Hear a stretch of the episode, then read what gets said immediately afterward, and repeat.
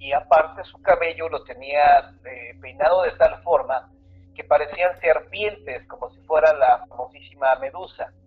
Lo interesante de, de estos reportes de esta llorona es que los valientes que se atrevían a seguirla se daban cuenta que esta mujer pasaba, bueno, llorando, levitando, eso sí, veían que levitaba, y terminaba su recorrido cuando se sumergía en las aguas del lago de Xochimilco.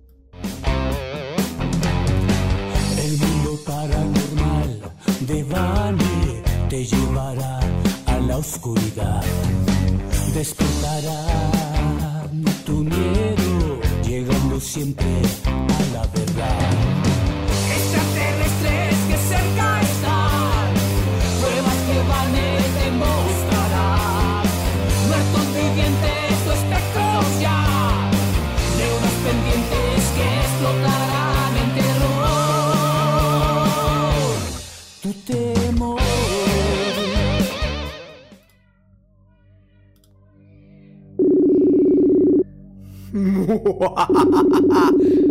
Oye, ese ruido qué es? Buenos días, buenas tardes. Vamos a esperar a que se quite el ruido.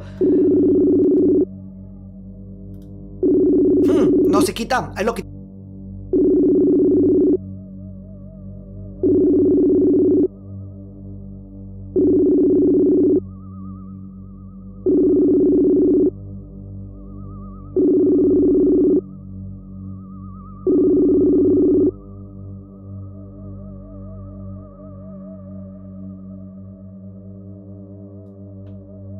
Ok, quiero comentarles de algo que tenemos preparado para... Bueno, primero, esta noche el programa va a ser Leyendas Mexicanas de Terror con Juan Antonio Amezco. Habían estado pidiendo que regresara al programa y esta noche va a estar con aquí el buen Johnny, Johnny Misterio con nosotros. Y quiero adelantarles algo, creo que es algo de lo más fuerte que, que hemos hecho.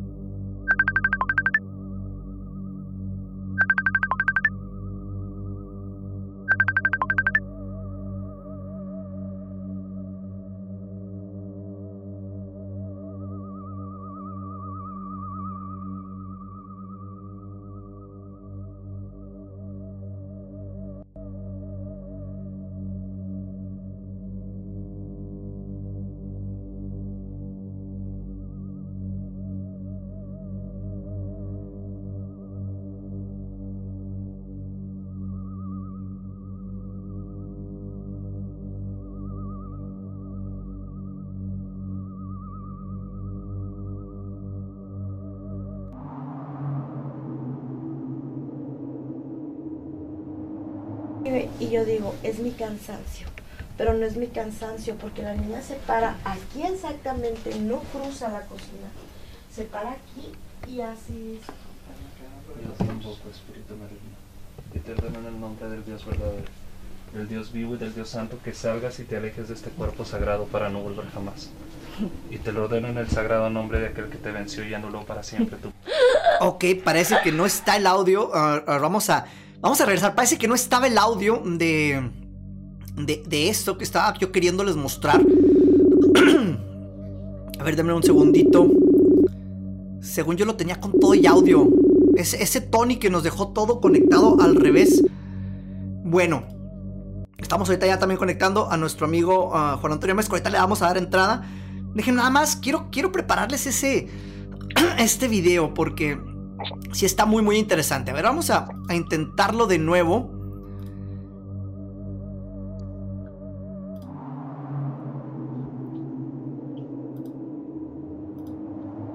Y yo digo, es mi cansancio. Pero no es mi cansancio porque la niña se para aquí exactamente, no cruza la cocina. Se para aquí y así. Dios tampoco, Espíritu Maligno. Y te ordeno en el nombre del Dios verdadero.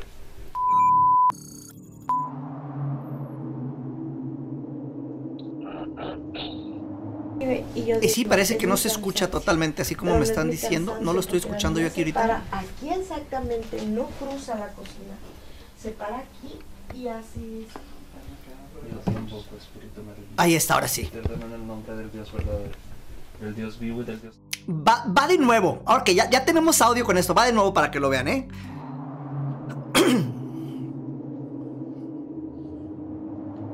Y yo digo, es mi cansancio, pero no es mi cansancio porque la niña se para aquí exactamente, no cruza la cocina, se para aquí y así. Dios un poco, Espíritu maligno, y te ordeno en el nombre del Dios verdadero, del Dios vivo y del Dios santo, que salgas y te alejes de este cuerpo sagrado para no volver jamás. Y te lo ordeno en el sagrado nombre de aquel que te venció y anuló para siempre tu...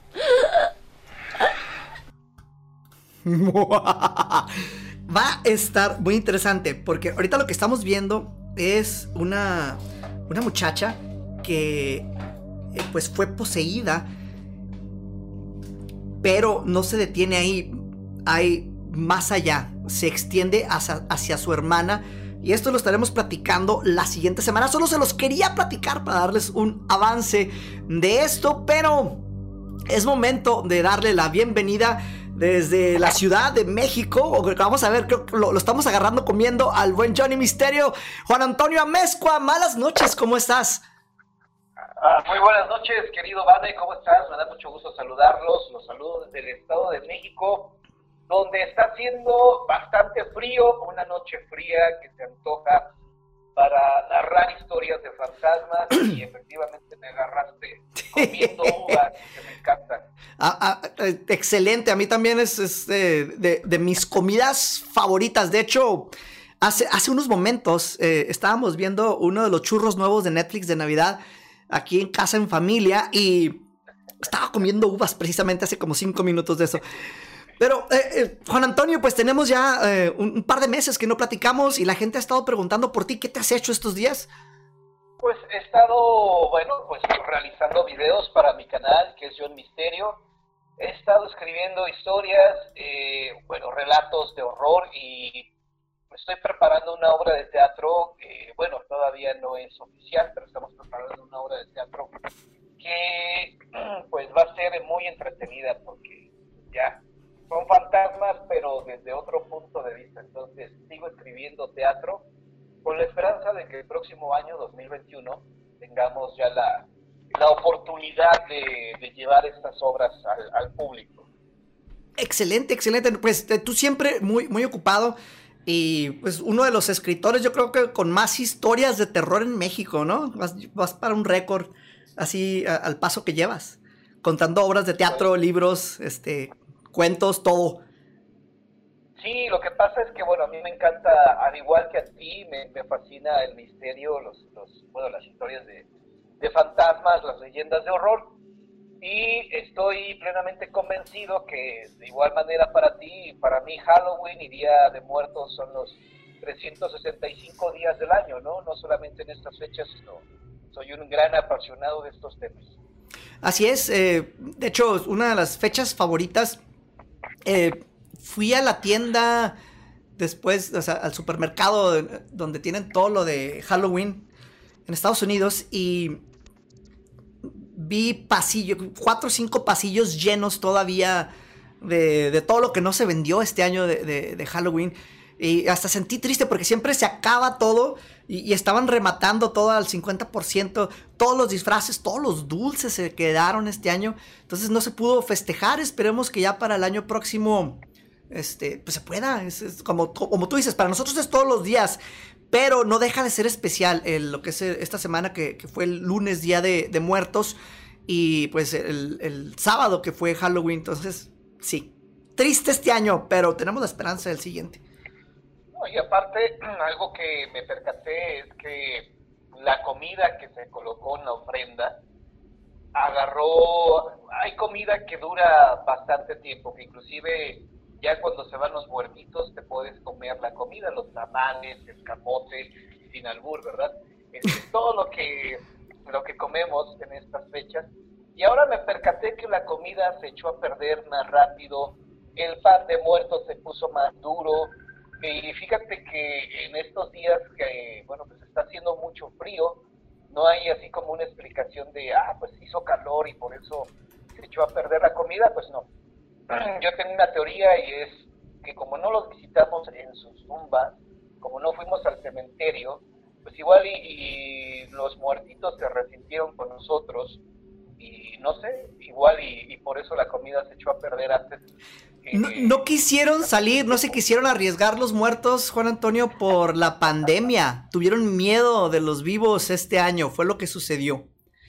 Pregun- No, y aparte como, ajá, adelante, adelante. Ah, pregunta seria, ¿eh? Eh, la, Sí, la dime. hice el, eh, hace, no sé, como dos, tres programas. Se me ocurrió en lo que estábamos platicando aquí en la noche. Y ah, ah, esta misma pregunta te la quiero hacer a ti.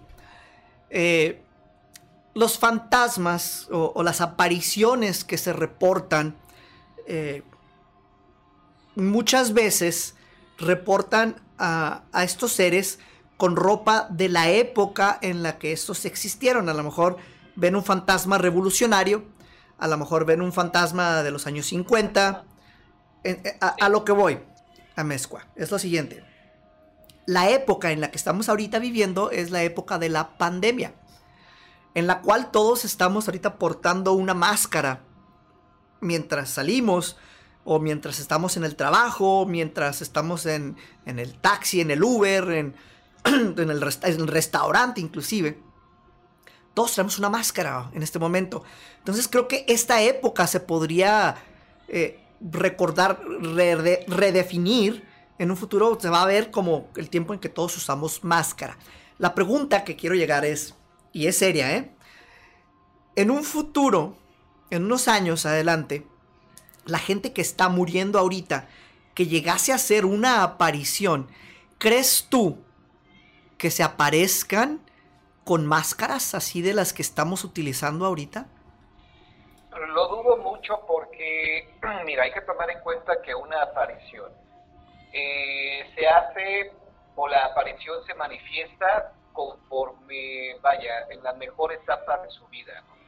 Hay historias de fantasmas donde dice, fíjate que se apareció mi abuelito, pero lo vi más joven, o mi abuelito o mi abuelita falleció de cáncer y se me manifestó o se me apareció mi abuelita, pero no se veía ya enferma se veía inclusive más joven, se veía sana, se veía hermosa, y entonces la aparición hace su, ahora sí que acto de presencia, eh, pues como en sus mejores años de vida. Esto no es una regla universal, digo, no quiere decir que todos los fantasmas se tienen que manifestar de la misma manera. Algunos lo hacen inclusive descarnados, con faltantes en su piel, en su cuerpo, y entonces es, es muy difícil lograr comprender, porque algunos, algunos fantasmas se manifiestan de una manera y otros eh, de una manera más grotesca, ¿no? Ahora, no es la primera vez que el ser humano debe utilizar un cubrebocas. Hace, digo, seguramente tú has visto esas fotografías que han estado circulando en redes sociales, Ujú. donde obviamente vemos eh, que inclusive hasta el gato lleva un cubrebocas. Ok, No sé si has ok, visto- so- sobre esto. Por ejemplo, en la Segunda Guerra Mundial, los que traían así las máscaras eh, pa- para antigases, ¿no? Si los recuerdas? Si haya, si haya, yo sí he visto reportes de eso, ¿no? De ese tipo de fantasmas, que traen así las Claro. máscaras así, pero todavía más exageradas que las que traemos ahorita, Sí, sí, sí. es lo para que te ataque digo, biológico. Es lo que te comentaba hace un instante, ¿no? No hay una regla universal, es decir, no, no se logra comprender por qué algunos fantasmas se manifiestan, vamos a decirlo así, ya recuperados o en su mejor etapa, y otros se manifiestan inclusive descarnados o como fallecieron. Eh, dar una explicación del por qué sucede esto sería pues muy difícil, todo sería obviamente todo es especulativo, hipotético, no hay una verdad absoluta sobre todo esto, pero respondiendo a, tu pregunta, yo no descarto que en algún momento, en, en algunos años, eh, se hable o se comente que hubo una aparición que llevaba un cubrebocas, o que se vio el fantasma de un médico que desafortunadamente tal vez falleció de este maldito virus y que lo vean con un cubrebocas y vestido de, galeno todavía, ¿no? Ahí estoy contestando a la gente que nos está eh, escribiendo ahorita en el chat. Este, porque están haciendo ya varias preguntas y están diciendo que si ya estamos nuevamente en vivo, porque nos tomamos. Ah, eh, na- nació mi, mi bebé, por cierto, eh, Juan, y tomamos un, par de, días de, de descanso este, en lo que nos ajustábamos y la estábamos disfrutando, tú sabes, en las noches, esas sin dormir. Pero, entonces, están preguntando si estamos, sí, estamos de regreso. Te estaba preguntando yo a todos los del chat, ¿desde dónde nos están sintonizando? Te están mandando saludos, Juan, desde San Luis Potosí. Nos están viendo también desde, desde eh, San José, California. Eh, desde Ciudad Juárez. Eh, dice, soy invitada de John, soy de San Diego, California también. entonces, malas noches a todos ustedes que están llegando, malas noches a toda la gente de Juárez, malas noches a toda la gente de Hermosillo que, nos está pues sintonizando también. Gracias, gracias a todos ustedes y saludos a toda la gente de, del, de que nos está viendo en los podcasts, nos está escuchando, perdón, en los podcasts y que dijo, ¿qué pasó? Estos, estos, no, me faltaron los programas, sí, te faltaron los programas. No los hicimos porque estábamos cuidando a, la bebé, estábamos mostrándole películas de terror, pero ya estamos de regreso para toda la gente que nos está escuchando, especialmente, ¿sabes dónde nos escuchan mucho? En, Europa, curiosamente, eh, Juan, pero ok, entonces ahí está, el saludo para todos ustedes, gracias, gracias por estar aquí. Y mucha gente se está reportando también ya en el YouTube y te están mandando saludos. Entonces, gracias. Sigan eh, diciendo desde dónde están. Dicen que desde Torreón, Cahuila, desde Querétaro, Cesarín es de, de Torreón, eh, Fede es de Querétaro. Y pues ahí, hay, muchísimos. Y dicen, salúdame a John Misterio de Cesarín Sid. Entonces, todo el mundo se está reportando. Gracias, gracias por hacerse presentes en esta noche de terror. Juan, eh, ahora sí, me gustaría platicar porque yo sé que, que, manejas el canal de, de leyendas mexicanas de terror. Y esta noche yo la considero que todavía estamos en, fechas de, Día de Muertos, porque eh, pues hace unos cuantos días, hace tres días, ¿no? Entonces todavía, todavía cuenta eh, el, seguir con esta tradición mexicana de leyendas. Y por eso quiero platicar contigo de esas escalofriantes que quedamos pendientes en el último, el último programa de empezar a platicar. Ok, eh, mira, sin duda alguna pienso yo que la leyenda más importante que tenemos en México es precisamente la leyenda de la Llorona, porque esta leyenda inclusive desde antes de la llegada de los españoles a México ya existía. Se decía que, eh, bueno, que podría tratarse de la diosa Igualcoatl. La diosa Igualcoatl tenía un vestido blanco y aparte su cabello lo tenía eh, peinado de tal forma que parecían serpientes, como si fuera la famosísima medusa. Lo interesante de, estos reportes de esta llorona es que los valientes que se atrevían a seguirla se daban cuenta que esta mujer pasaba, bueno, llorando, levitando, eso sí, veían que levitaba, y terminaba su recorrido cuando se sumergía en las aguas del lago de Xochimilco ahí es donde desaparecía esta, pues ahora sí que esta llorona, y decían que gritaba algo como, ay, mis hijos, ¿qué será de mis hijos?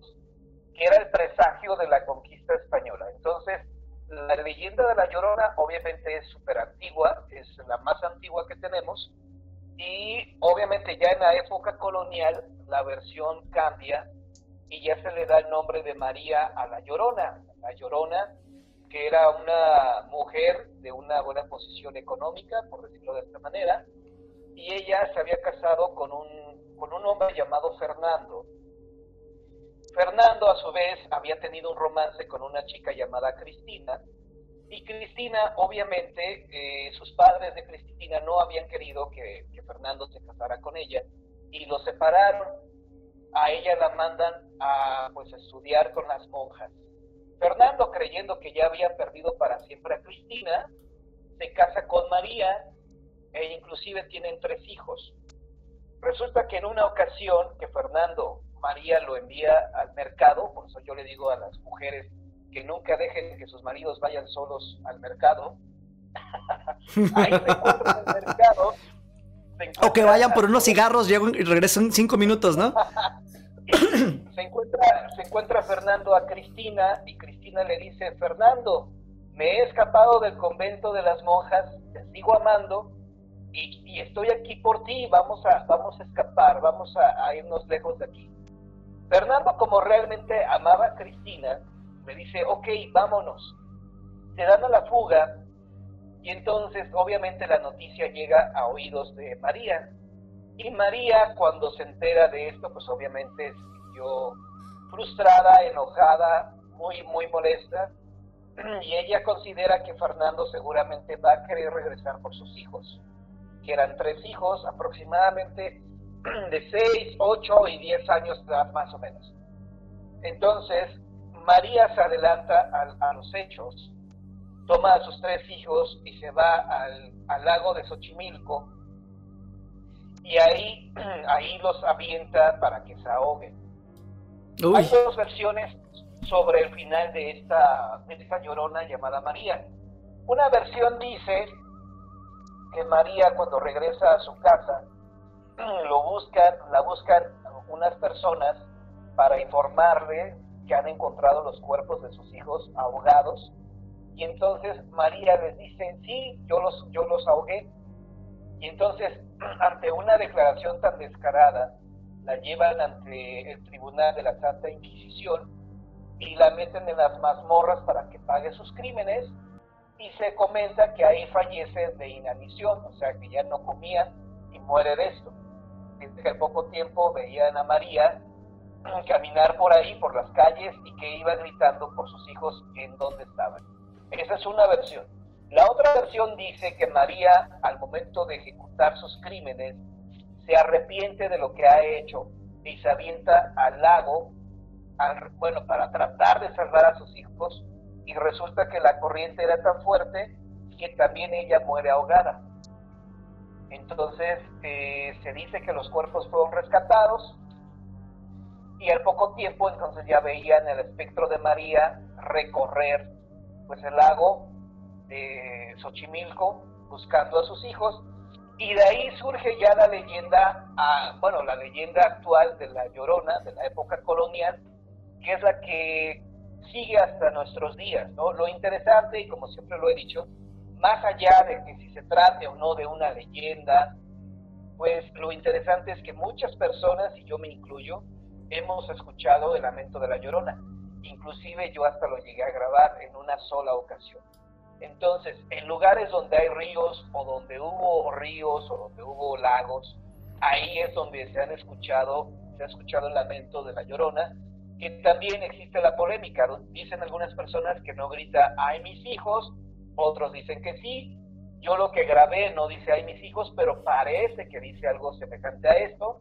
Pero repito, lo interesante de todo esto, querido Vane, es que eh, el lamento de la Llorona, yo creo que miles de personas en todo México la han escuchado. Ahora, lo digo con todo respeto, eh, los países vecinos, países de América Latina como Perú, Colombia, Guatemala, han dicho que también ellos la han escuchado e inclusive algunos se, se atreven a decir que la leyenda de la Llorona surgió en, en estos países. Sí, he escuchado eso. De hecho, te iba a preguntar precisamente de eso. Con todo respeto puedo decir que no, porque el antecedente más antiguo de esta leyenda es en el México prehispánico. Entonces se va eh, bastante atrás, bastante eh, lejos esta, esta historia. Y pues se puede encontrar la raíz aquí en, en- en México, para ser precisos, ¿verdad? Aunque Sí. muchos lugares la, la- la reportan y muchos otros países hacen hasta películas de La Llorona. Que se vale, se vale. Pésimas, horribles. Pero mira, horribles películas. Te voy a decir por qué se, te voy a decir por qué se vale. Porque eh, ¿quién, quién es? Ah, se me fue el nombre de este señor de los ochentas mexicano de películas de acción eh, que salía con los Almada.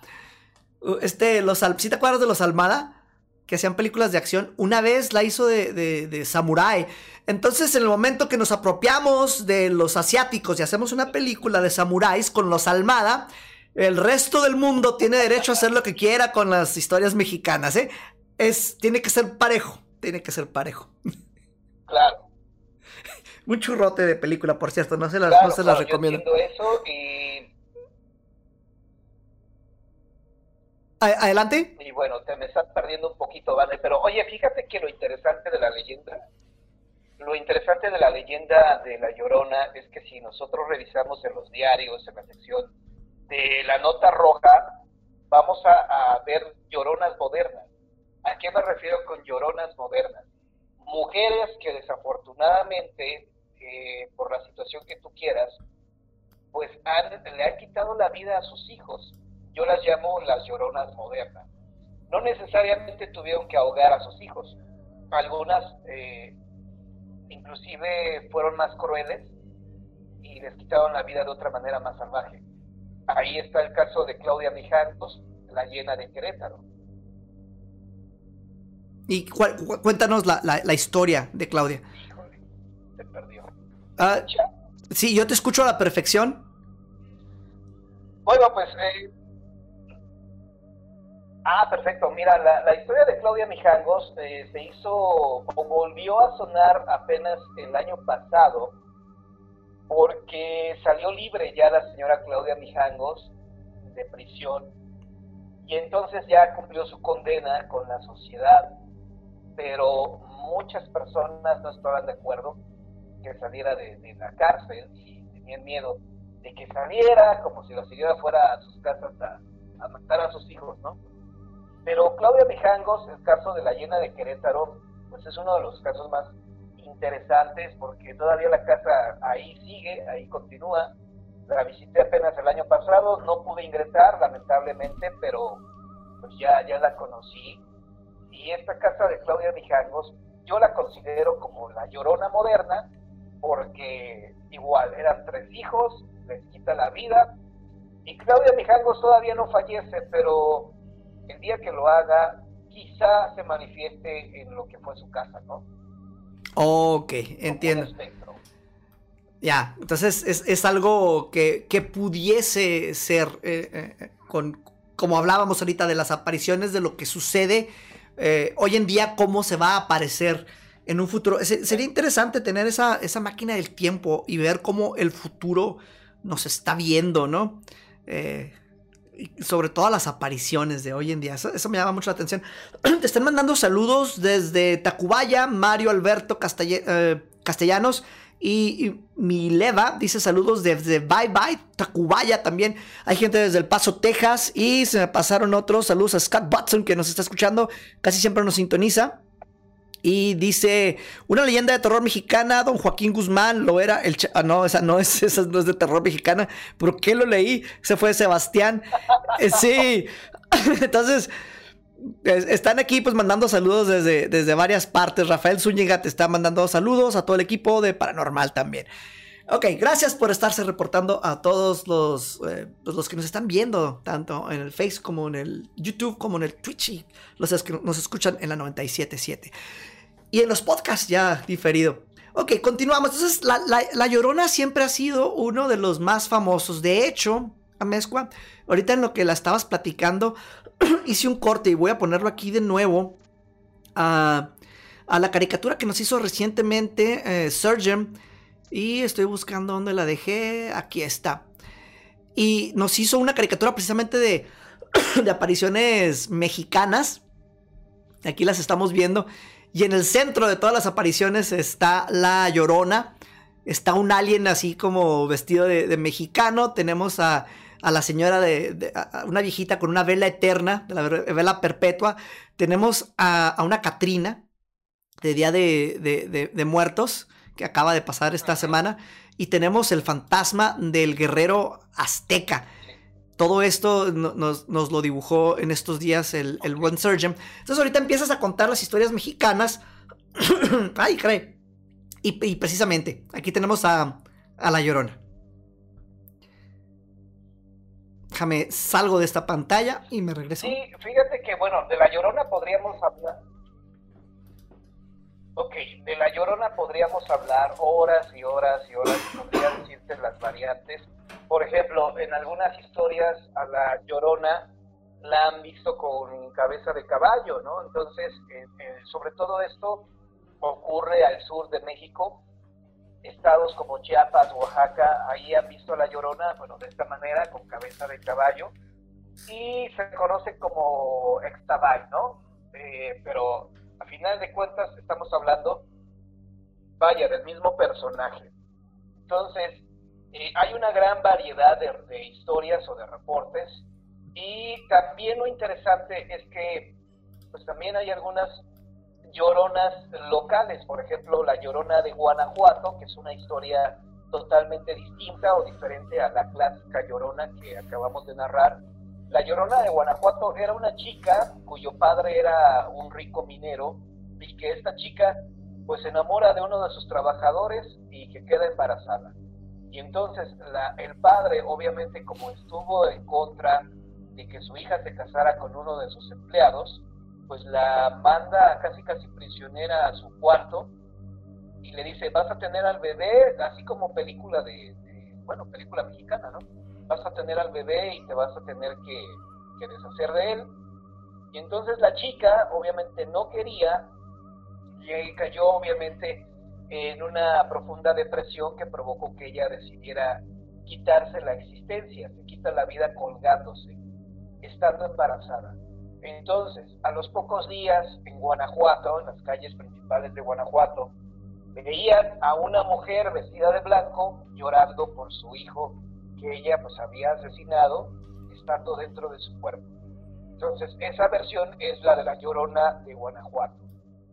Y así, cada estado de la República Mexicana te puedo asegurar que tiene sus versiones diferentes de, La Llorona. También en San Luis Potosí, la historia de La Llorona Potosina es distinta completamente a la de La Llorona de Guanajuato y a la de La Llorona de México, de, la época colonial. Ok. Entonces, diferentes, eh, diferentes tomas, ¿no? De, de la historia, pero todas basadas en la misma.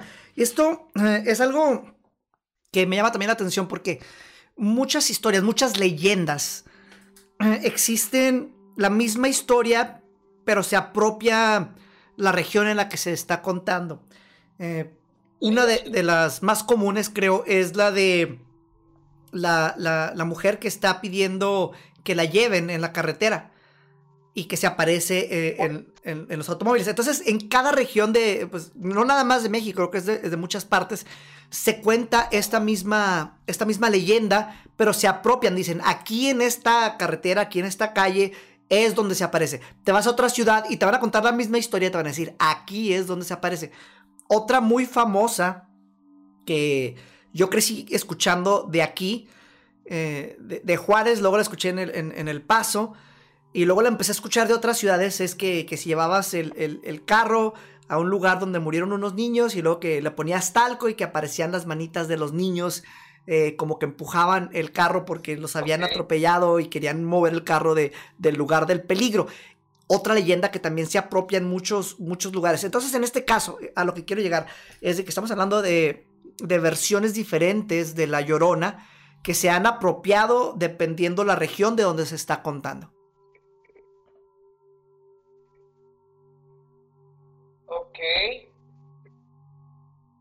Sí, también eh, la del diablo en la discoteca, seguramente. Sí, aquí le llaman el carrusel, el, de una discoteca que es.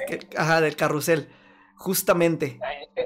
En, Sonora se le conoce como el casino del diablo, que te narran exactamente lo mismo, te narran la, presencia del diablo en una discoteca, donde obviamente seduce a, a una chica que se daba a desear era obviamente altanera, presumida, arrogante y bueno, es la misma historia en todos lados. También la historia de la planchada, que bueno, aquí en la Ciudad de México se comenta que surgió en el Hospital Juárez de la Ciudad de México y tú me decías hace mucho tiempo que había surgido en Juárez, Juárez, Chihuahua, ¿te acuerdas? Sí. La planchada. Ajá. y así si le buscamos Está la de Charro Negro, que también lo han visto en todo, en todo el país.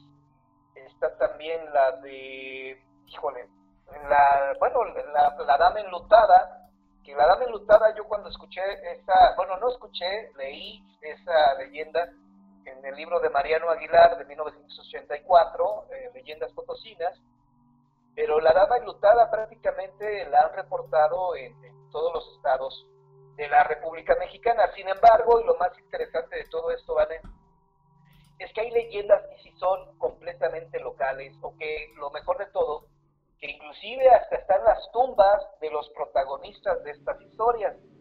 tenemos el famosísimo Panteón de Belén, que en ese Panteón de Belén está enterrado el niño que le tenía miedo a la oscuridad, Nachito, tenemos la tumba del vampiro, la tumba de Victoriano Hurtado, la tumba del Catrín Nocturno, y entonces lo interesante, te digo, es que ahí están las tumbas donde surgieron estas leyendas.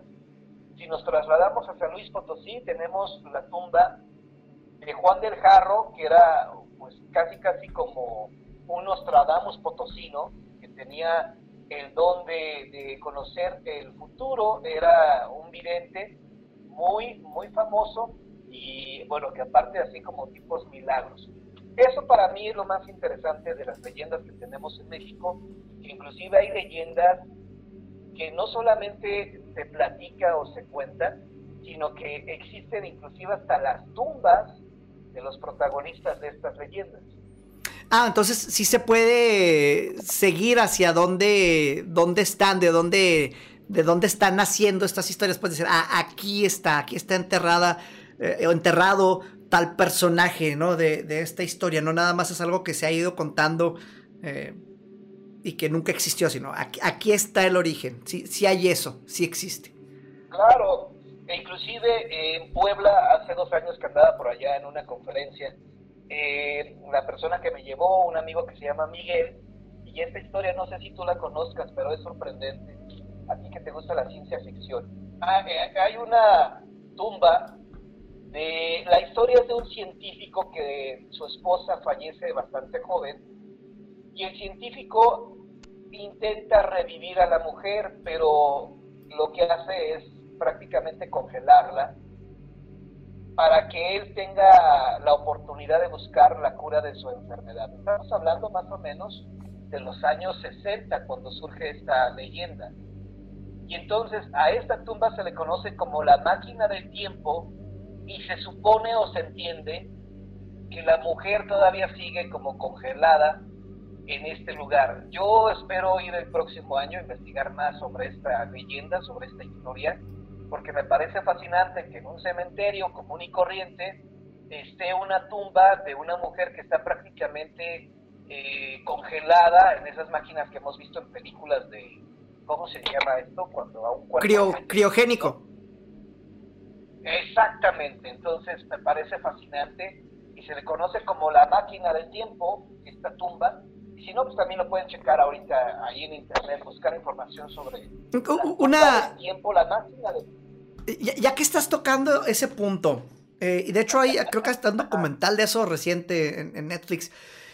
Eh, ¿Te gustaría este, que te detuvieran, que te congelaran en el estado en el que estás eh, para que te despertaran en un futuro?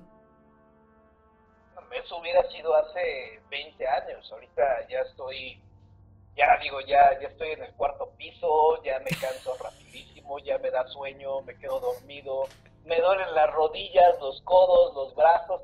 Eso mejor hubiera sido hace 20 años, ¿no? Y pues no, obviamente no. Ok, pero es que ahí te, ahí, te va. El, el, contrapunto a lo que estás diciendo es de que si te despiertan en un futuro, a lo mejor va a haber la ciencia más avanzada. Para, para, empezar, van a tener que tener la ciencia para despertarte. Si ya tienen esa ciencia es porque tienen una ciencia para hacerte sentir mejor y hacer tu vida más longeva todavía. No creo, el ser humano... ¿Lo harías? El animal más... Si existieran esas posibilidades, no lo haría porque, bueno, ya tengo una hija y evidentemente no me gustaría perderme la, bueno, perder la oportunidad de estar con hija. Ah, eh, eh, entiendo perfectamente tu punto. Ese, esa es una pregunta totalmente filosófica, ¿no? Creo que algo sí sucede. ¿Te acuerdas la película Interestelar? Eh, en que tiene que. No, la viste, oh, que tienes que ver, de, de, de, Nolan. Es, buenísima la película. Y tiene que tomar esa decisión precisamente entre su hija y pues el, eh, la humanidad. Y hay cierto viaje en, en, el tiempo que. Tienes que verla. Interestelar. Es algo que vas a, vas a tener que buscar para antes de que, que nos juntemos en el siguiente programa. Toca un punto ah, más o menos por ahí. Ok, una leyenda que te quiero preguntar. A lo mejor esta no está tan de terror, pero yo sé que esta es una que a ti te apasiona. ¿Ok? A, a- a lo mejor sabes algún que otro dato que yo no. Ahí te va. Pedro Infante, leyenda de terror mexicana.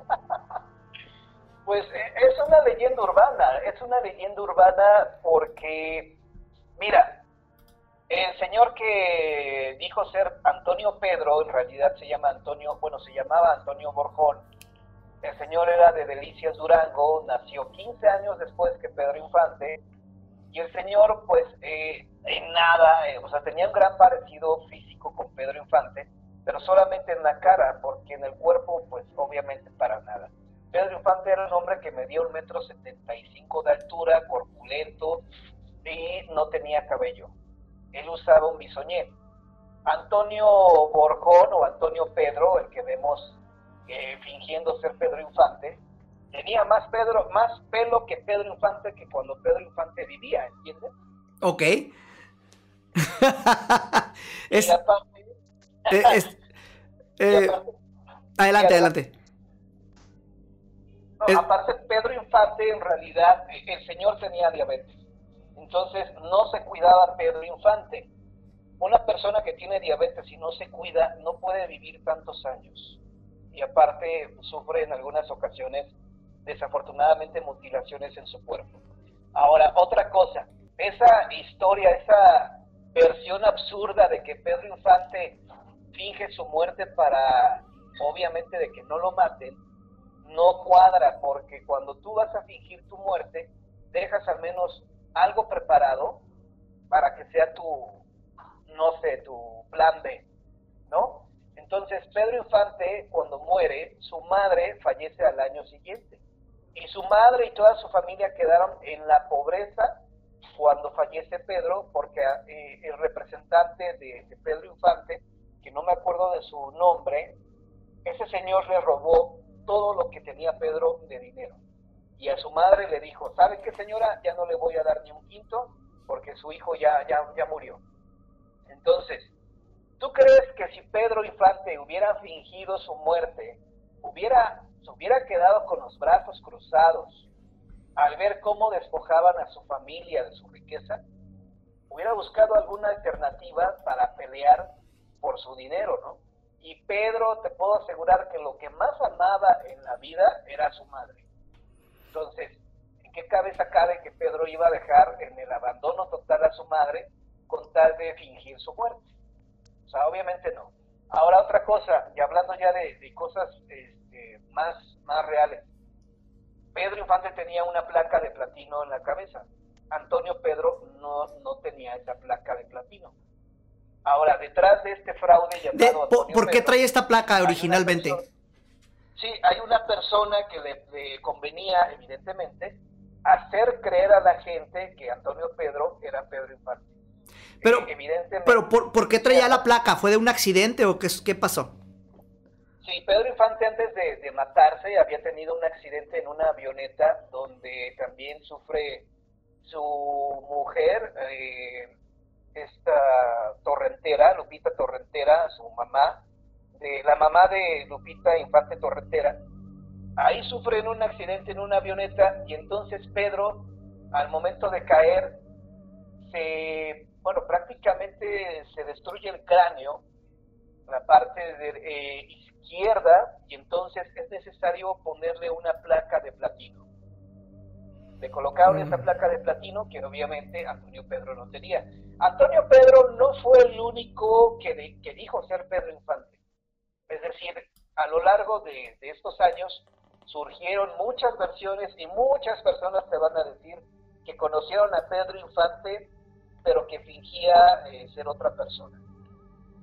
Entonces, obviamente, yo si no estoy, vaya, yo estoy en contra de esta versión absurda que Antonio Pedro era Pedro Infante. Aparte sale en una película con el piporro y Antonio Pedro era un enanito al lado del piporro y dices, oye, a ver, espérame. Pedro Infante. ¿Acaso, eh, ¿Acaso el, pipa- el piporro no se iba a dar cuenta que estaba grabando una película con Pedro Infante? ¿Cierto? Ajá. Cosas absurdas. Muy bien, pues ahí, ahí está. Quería preguntarte eso porque sé que es, es uno de los temas que te apasionan, el de Pedro Infante. Eh, desde que te conozco es uno de los temas que, que yo sé que, que Que, ídolos. Sí, que- a- a- hasta vas a visitarlo, te he visto, te he visto. Sí, yo, yo lo amo a ese señor. Yo creo que todo mexicano, al menos, si me dijeran, oye, ¿quieres regresar a este mundo? Sí, pero regrésame como Pedro Infante. Yo, pe- yo pensé que ibas a decir que sí, pero regrésame a, a los 50, 60 para vivir al mismo tiempo que él y ver sus películas y conocerlo, pero no ser él. Ay. O el santo, ¿no? Dices tú, yo soy quien soy y no me parezco a Naiden, ¿verdad? Así es, amigo. Muy bien, muy bien. Eh, el, bueno, el- en leyendas mexicanas creo que el, el santo cubrió muchas de ellas, ¿no? Desde las momias de Guanajuato, que ahorita se mencionó Guanajuato. Tuve la oportunidad de estar ahí hace aproximadamente un año. Eh, no, no conocía las momias eh, y tenía miedo de que fueran a salir así como en las películas del santo. Oye, ¿Qué? pero fuiste cuando el, el- el presidente municipal de Guanajuato estaba aceptando a todos los turistas, porque llegó un cuate, no, no me acuerdo cómo se llamaba, que era bien elitista y dijo, es que a Guanajuato vienen pero no dejan dinero y vienen a dejar basura. Y no, no, no, pésimo ese cuate, ¿eh? no sé quién haya sido ni me interesa saber, pero se le dio una muy mala imagen a las momias y sobre todo a Guanajuato con, con ese tipo de gobernadores, ¿no? De gobernantes. Sí, eh, que no aceptaba todo tipo de, de turismo, era lo que, lo que estaba dando a entender, que, eran, que quería ser más elitista en el tipo de gente que, que, que se permitía entrar. Eh, sí, sí, sí me enteré, me enteré de eso, pero es, es, es, es bellísimo, es bellísimo el, el lugar, eh, eh, las, es- Allende. La- las escaleras para ir subiendo hasta donde están las momias. Hice hasta un video de broma de, de, de la película de- del Guasón, cuando va en las escaleras. Hice lo Ah, mismo. ya, ya, ya. Me, me fui bailando por las escaleras y tengo un video. Ahorita a ver si lo encuentro y lo, lo comparto. Eso está, está interesante. Pero bueno, ok, continuamos. Leyendas mexicanas. Otra sí bien de terror. ¿Cuál sería, Juan? Mira, hay una, a mí, bueno, me han llegado historias y, bueno, hay una leyenda, las de terror. Esta no es famosa, yo apenas la publiqué en uno de mis libros que se llama Leyendas de México. Y esta historia me la, bueno, es una leyenda que en verdad pasó, inclusive eh, esta mujer que se llama Verónica me hizo llegar fotografías de la hacienda. Yo la titulé La leyenda del amo. Se trata de una historia que ocurrió en Jalisco, no me acuerdo bien si en Arandas, Jalisco. Y esto, eh, bueno, se trataba de una persona, de un peón que estaba enamorado de la hija de su patrón. Y entonces el, el patrón, al darse cuenta que este peón eh, quería enamorar a su hija, pues lo corre. La hija, obviamente, sí le estaba dando entrada a esta persona pero finalmente lo separan y entonces este peón queda resentido, frustrado y dice voy a hacer de, me voy a hacer de mucho dinero porque me quiero convertir en una, en una persona importante de dinero que no me vaya, que ya no me vayan a prohibir estar con alguna mujer porque no tengo el capital o no tengo que ofrecerme. Esta persona logra su objetivo, inclusive logra comprar una hacienda en ruinas y comienza a repararla, a remodelarla. Y entonces comienza también ya a tener trabajadores, comienza a vender ganado, comienza a vender todo lo que se venden en las haciendas. Y comenzaron a apodarlo como el amo. Él, a pesar de tener mucha riqueza, nunca pudo recuperar a su antiguo amor, nunca lo, nunca lo logró, porque la chica se casó con otra persona de mucho dinero y se fue a vivir a otro lado. Entonces él queda resentido, frustrado, y entonces comienza a atacar a todas las mujeres de ese lugar. Veía una mujer guapa, la secuestraba y se la llevaba a su hacienda. Y tenía debajo de un pozo una mazmorra donde ahí las escondía, ahí, ahí las tenía prisioneras. De repente les daba de comer, algunas ya no les daba de comer y de eso se morían. Entonces este hombre, apodado el amo, de repente conoce a una chica llamada Rosa, Rosita, y Rosa obviamente era una chica muy, muy guapa y entonces este hombre queda profundamente enamorada de ella. Y como ahora sí tenía que ofrecerle, y no era tan feo, logra enamorarla, logra enamorar a Rosita. Y entonces se lleva a Rosita a su hacienda, pero los trabajadores veían a Rosita con cara de pobrecita, no saben ni con quién se está juntando, no saben ni quién es el amo. Y entonces, como ella se daba cuenta, Rosita se daba cuenta que los trabajadores de su esposo la veían con mucha tristeza, les preguntaba, oigan, ¿por qué me miran así? ¿Qué sucede? Y entonces ella investiga y descubre que su amado, que su, bueno, futuro esposo, eh, era una persona mala, era una persona cruel, era un hombre que se robaba a las mujeres, inclusive mujeres casadas, y que las encerraba. Entonces, eh, ella le pregunta a uno de los trabajadores, oye, ya sé que, que mi marido hacía este tipo de cosas, ¿en dónde tiene a las mujeres prisioneras? Y este hombre no, no le dice, no le dice nada, pero con los ojos le hace la seña de que están en el pozo. Ah. Ella, ajá, entonces, en una ocasión que el amo tiene que salir por negocios, él se va y le dice, bueno, yo regreso hasta el día de mañana. En esa ocasión ella aprovecha y entonces ingresa al pozo.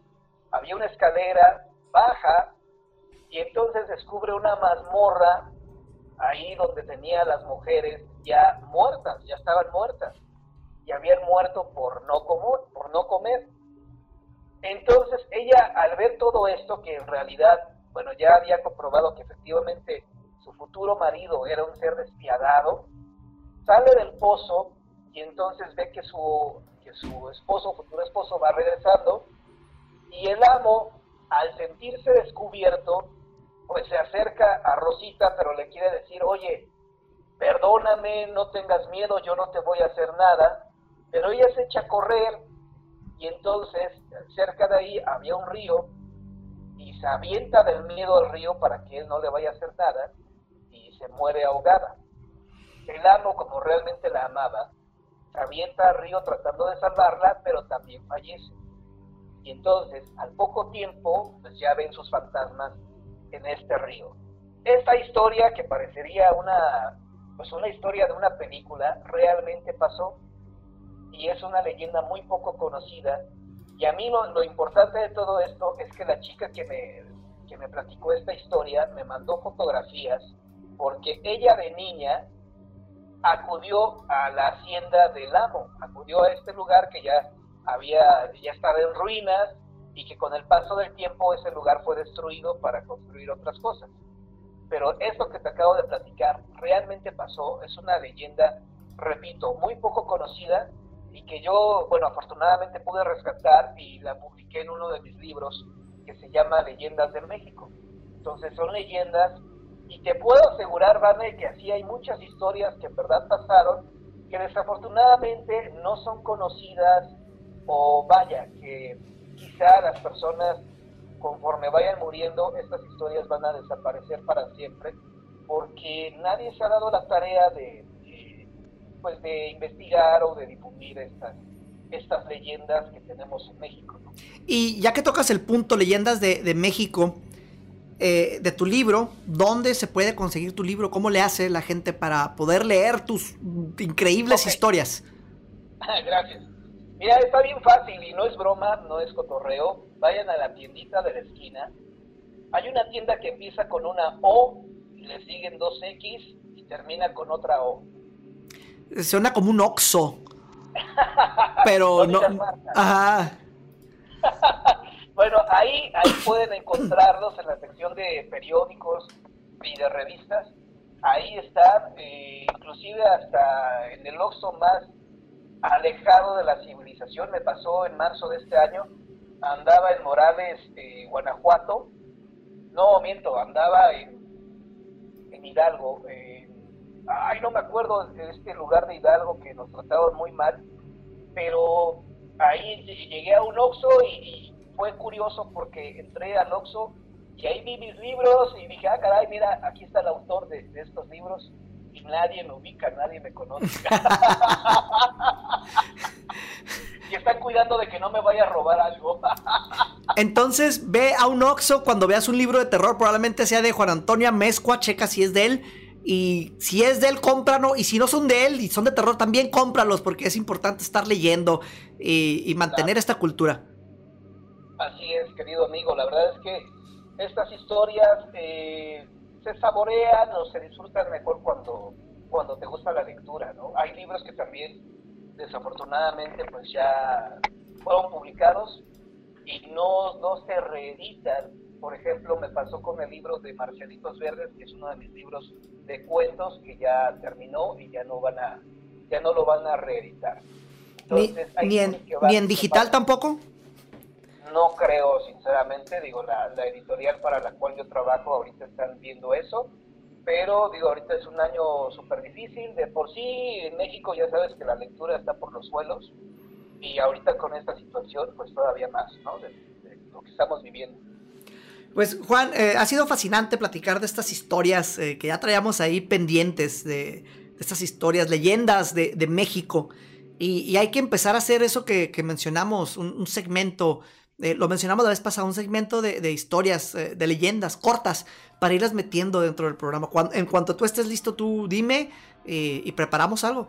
Lo podemos en cuanto a producción, ahorita nos ponemos de acuerdo si quieres o mañana, pero creo que es algo que se puede a- hacer fácilmente para llevarle a la gente que nos está sintonizando todos los martes y todos los jueves estas leyendas de México. Y, y tienes tantas historias ya acumuladas. O, o podemos hacer algo más grande si quieres, digo, el próximo año, digo, el teatro ahorita está muerto, el próximo año tal vez eh, reviva, pero si tú quieres, este, yo te puedo ofrecer una de mis obras de teatro, porque he escrito mucho teatro, y entonces te puedo ofrecer una obra para que tú veas el modo, la, la- el modo de hacerlo, pero que la lleves a, a cabo y que la presentes en estas fechas, pero de 2021, ¿entiendes?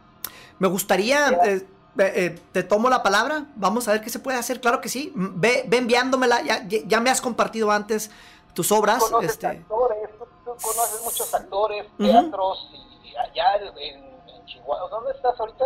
Eh, ahorita estamos eh, ahorita, eh, en Juárez, pero transmitimos en varias partes, inclusive pues al aire eh, en, en- en la Super 97.7 en Hermosillo, Sonora. Pero sí, Ah, claro, mira. claro que sí. Que la gente, que Ve- la gente de Sonora vaya para Chihuahua, o puedes hacerlo en Sonora y en Chihuahua. Un crossover y luego distrito, ¿no? No. Claro, claro que sí se puede. Y luego Estado de México y, y luego nos vamos a San Luis Potosí, que te están mandando saludos. Y luego nos vamos a California, porque hubo varios saludos de California. No, claro que sí. Estoy de acuerdo. ¿Dónde te puede encontrar la gente, Juan? Bueno, en Facebook por mi nombre completo, Juan Antonio Amezco Castillo. En Instagram estoy como John Misterio 2019 y en YouTube como John Misterio. John Misterio, eh, interesante. Ya tienes millones de suscriptores. No, bueno, fuera, tengo cientos, o sea, apenas voy a ciento, 168 mil, creo.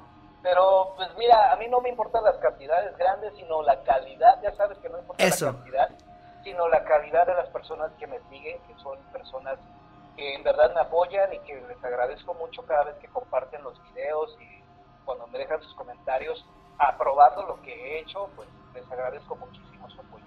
Perfecto. Juan, pues que pases una- unas muy malas noches y pues cuídate mucho. Estaremos en contacto para ir platicando sobre la obra. Sí, ya hay que ponerlo como una meta, la, obra de teatro El Mundo Paranormal de Vane para el 2021, ¿cómo ves? Me gusta, me gusta. Y es exclusiva, ¿eh? Esa sí es una historia exclusiva que, vaya, o sea, yo te puedo asegurar que nadie más la va a presentar más que tú. Y podemos a lo mejor hacerla hasta película, obra de teatro. A ver qué se puede. Ya están corriendo los hamsters en la cabeza. Bueno, yo, yo, yo propongo obra de teatro, porque casi no hay obras de teatro de terror en México, solamente... La Dama de Negro. mi amigo, ajá, Rafa Terril, La Dama de Negro y Esquizofrenia, pero de ahí fuera no hay más. Entonces hay que poner un granito de arena y hay que impulsar el teatro, el terror en México, en los teatros, que a mí me encanta y creo que sería muy muy interesante para todo el público. ¿Viste la del exorcista, la obra de teatro del exorcista? Ah, no sé si la presentaron aquí, pero no, no he ido últimamente al, al teatro. Todo lo que va de pues este año y gran parte del anterior no, no fui al teatro. Y no, el exorcista no, no la vi. Bueno, Vi que no pusiste la las vi. fotos con tu cabeza de Linda Blair. Lo que sí, Sí. así, una historia verídica, rapidísimo. Deja ver si tengo aquí la foto. Ah, No la tengo a la mano, demonios. La última película, porque ahorita está todo cerrado aquí, Juan. De hecho, van a cerrar supermercados el día de mañana. Así de grave está la situación. El día de mañana se cierran los supermercados, se cierra todo. Se cierra el transporte, se cierra todo. Todo se cierra mañana. Nomás quedan abiertos los hospitales, básicamente. La última película que fui a ver con mi esposa al cine fue la película del exorcista, porque fue por el mes de octubre y estaban pasando películas clásicas de terror. Entonces fuimos a la sala, la 6P, o sea, la VIP, 6P, si lo ves así como números romanos. Entonces, pues hicimos toda la compra por, eh, por internet. La vez, la vez, pasada mostramos la imagen, ahorita ya no tengo tiempo de encontrarla y mostrárselas, pero tomen mi palabra, en esta sí créanme. Entonces compramos las palomitas, compramos, eh, te puedes, ahí puedes pedir comida en, esa, en esa sala de cine. Ajá. Ok, el total para ir a ver la película del exorcista, que fue la, película original, ¿no? Eh, la vuelven a pasar. Y fue la última película que vimos en el cine, porque ya se cerró el cine. ¿Cuánto crees que me costó? 666. Exactamente. Te voy a, voy a buscar la imagen y te la voy a enviar del, de, o sea, de lo que me salió el, todo, todo, la, suma. 666 pesos. ¿Sabes? A mí me pasa eso, pero cuando voy manejando en carretera y el cuate que está delante de mí trae la matrícula 666. Eso me ha pasado muchas veces. Sí, pero bueno, se nos acabó el tiempo, Juan. Estamos en contacto. Cuídate mucho. Ahorita ya, pues ya nomás me voy a despedir. Y mañana platicamos para ir viendo qué, qué vamos a hacer después. ¿Te parece? Órale, pues estamos en contacto. Dale, cuídate. Un abrazo de oscuridad para ti. Hasta la próxima. Igualmente, hasta luego, amigo. Bye. Pues ahí está el, buen Juan Antonio Amezcua. Quiero compartirles dos cosas antes de, irnos. Eh, les platiqué de cuando iba bajando las escaleras en Guanajuato. Déjenme lo preparo. Está chistoso. A ver si se... Ok. Aquí lo tengo listo. Según yo. Eh, denme un segundo. Vamos a cerrar aquí esta ventana. Y mover esto para acá. Según yo. Aquí. Eso es. Ahora sí, ahí les va, ¿eh? Este soy yo en, Guanajuato, bailando como el, el guasón, ¿eh? Ahí va. Ah, se quitó. ¡Demonios! No alcancé a ponerlo.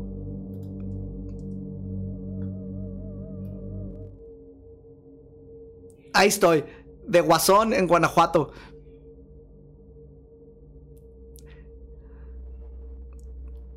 Totalmente ridículo, lo sé.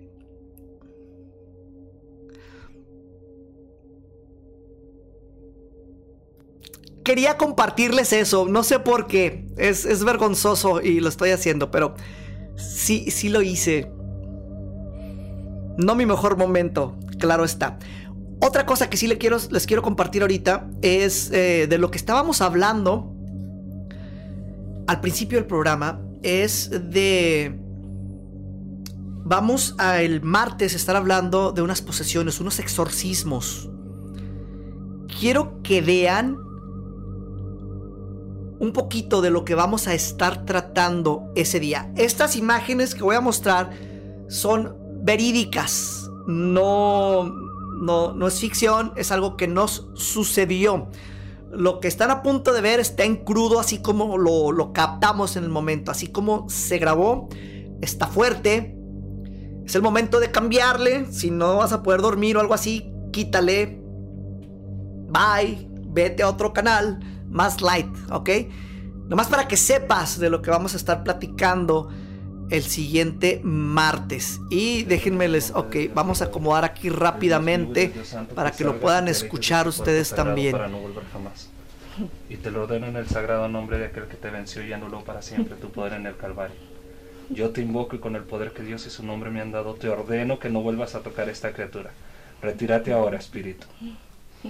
Retírate ahora, espíritu.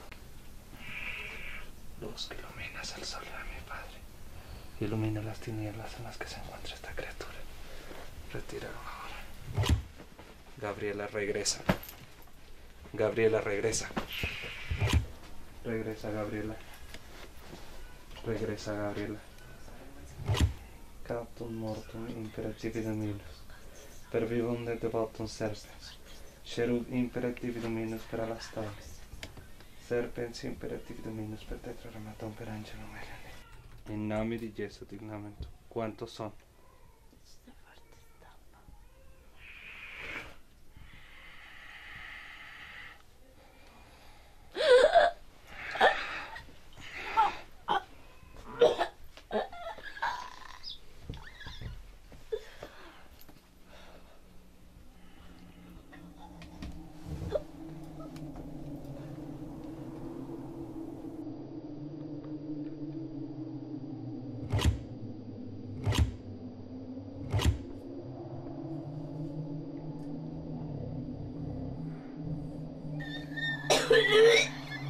Se están manifestando varias.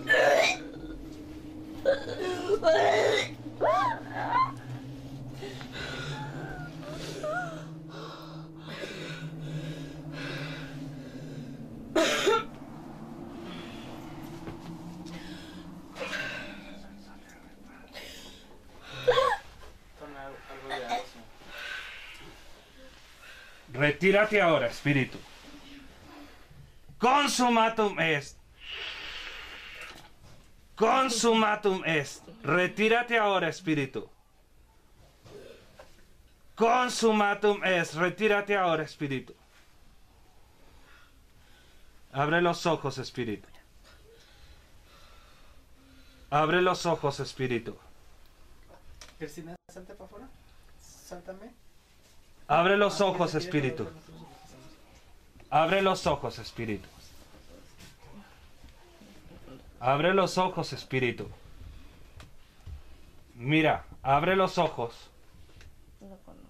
Te presento la luz. Abre los ojos. Abre los ojos, espíritu. Abre los ojos, espíritu. Abre los ojos, espíritu. Abre los ojos.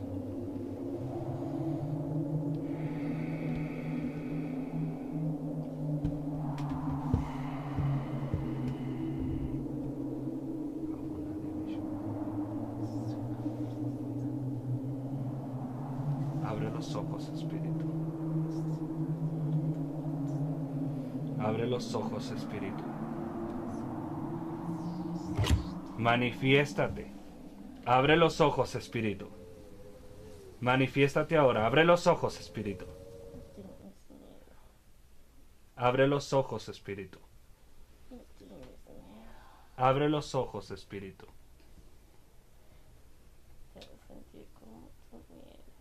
Abre los ojos, espíritu. Ábrelos. Abre los ojos, espíritu. Retírate ahora, espíritu. Consumatum est. Consumatum est. Retírate ahora, espíritu.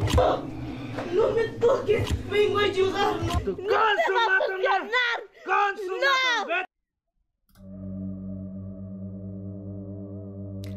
Eso lo estaremos analizando. Tendremos a Angra con nosotros, la persona que se está viendo ahí en ese video, tratando de expulsar estas entidades de esas niñas. Esto es para el siguiente martes. Va a estar muy, muy, muy, muy interesante. Un- uno de, los programas, yo creo, más fuertes que vamos a tener. Para que no te nos, nos separes ese día. Y antes de que se me olvide, la caricatura del día, vamos a, a- a- para no irnos así tan, tan denso, tan oscuro.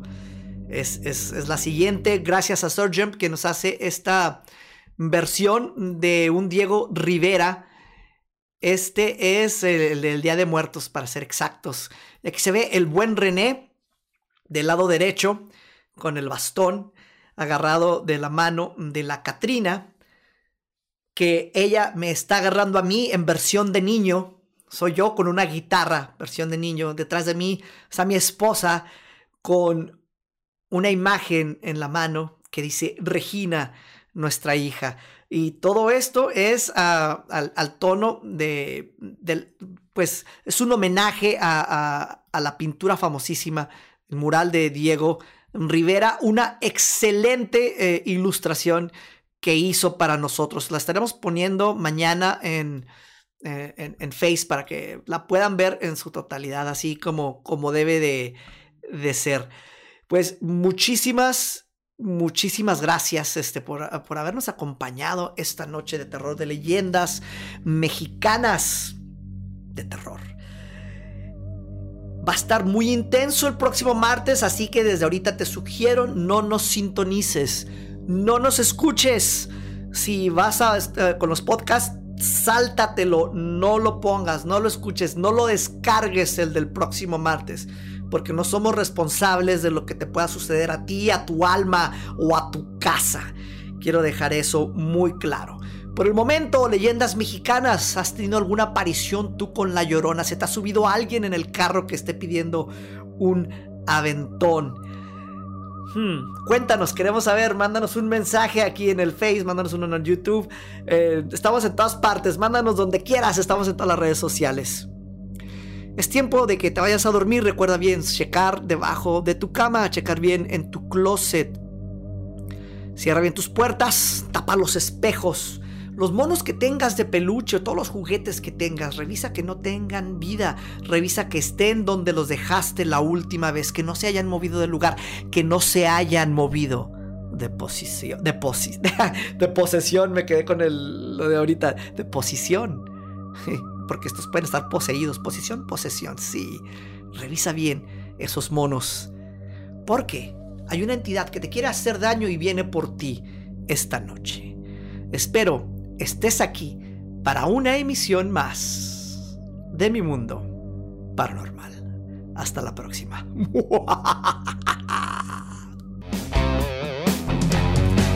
El mundo paranormal de Bani te llevará la oscuridad despertará tu miedo, llegando siempre a la verdad. Extraterrestres que cerca